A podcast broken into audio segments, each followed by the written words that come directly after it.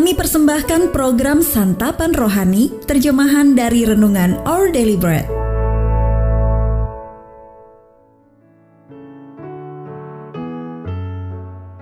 Sahabat ODB, pembacaan Alkitab hari ini terambil dari Mazmur 62 ayat 2 sampai 9. Mazmur 62 ayat 2 sampai 9.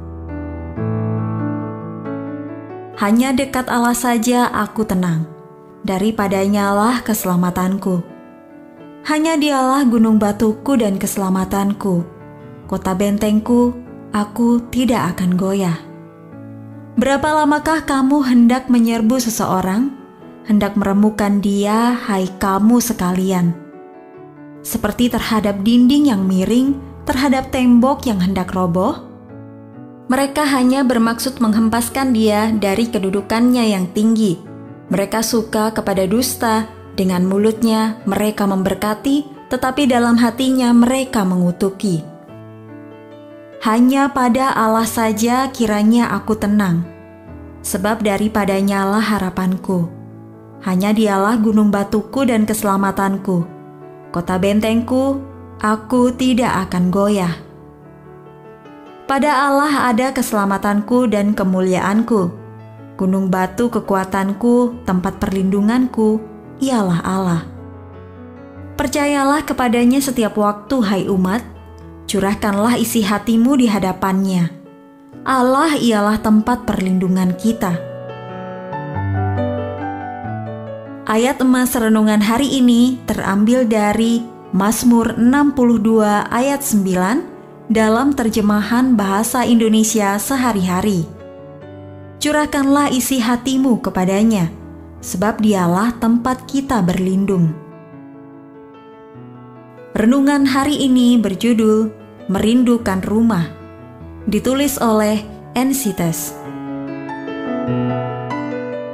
Sahabat ODB, N, karakter utama dalam novel Anne of Green Gables, ingin sekali memiliki keluarga. Sebagai yatim piatu, ia tak lagi berharap akan menemukan tempat yang akan menjadi rumahnya. Namun kemudian seorang lelaki tua bernama Matthew Cuthbert dan adiknya Marilla bersedia menerima Anne di rumah mereka. Dalam perjalanan ke rumah mereka, Anne meminta maaf karena terlalu banyak bicara. Akan tetapi Matthew yang pendiam berkata, "Kamu boleh bicara sesukamu, aku tidak keberatan." Anne senang sekali mendengarnya. Ia sempat merasa tidak seorang pun menginginkannya, apalagi mendengarkan ia bicara.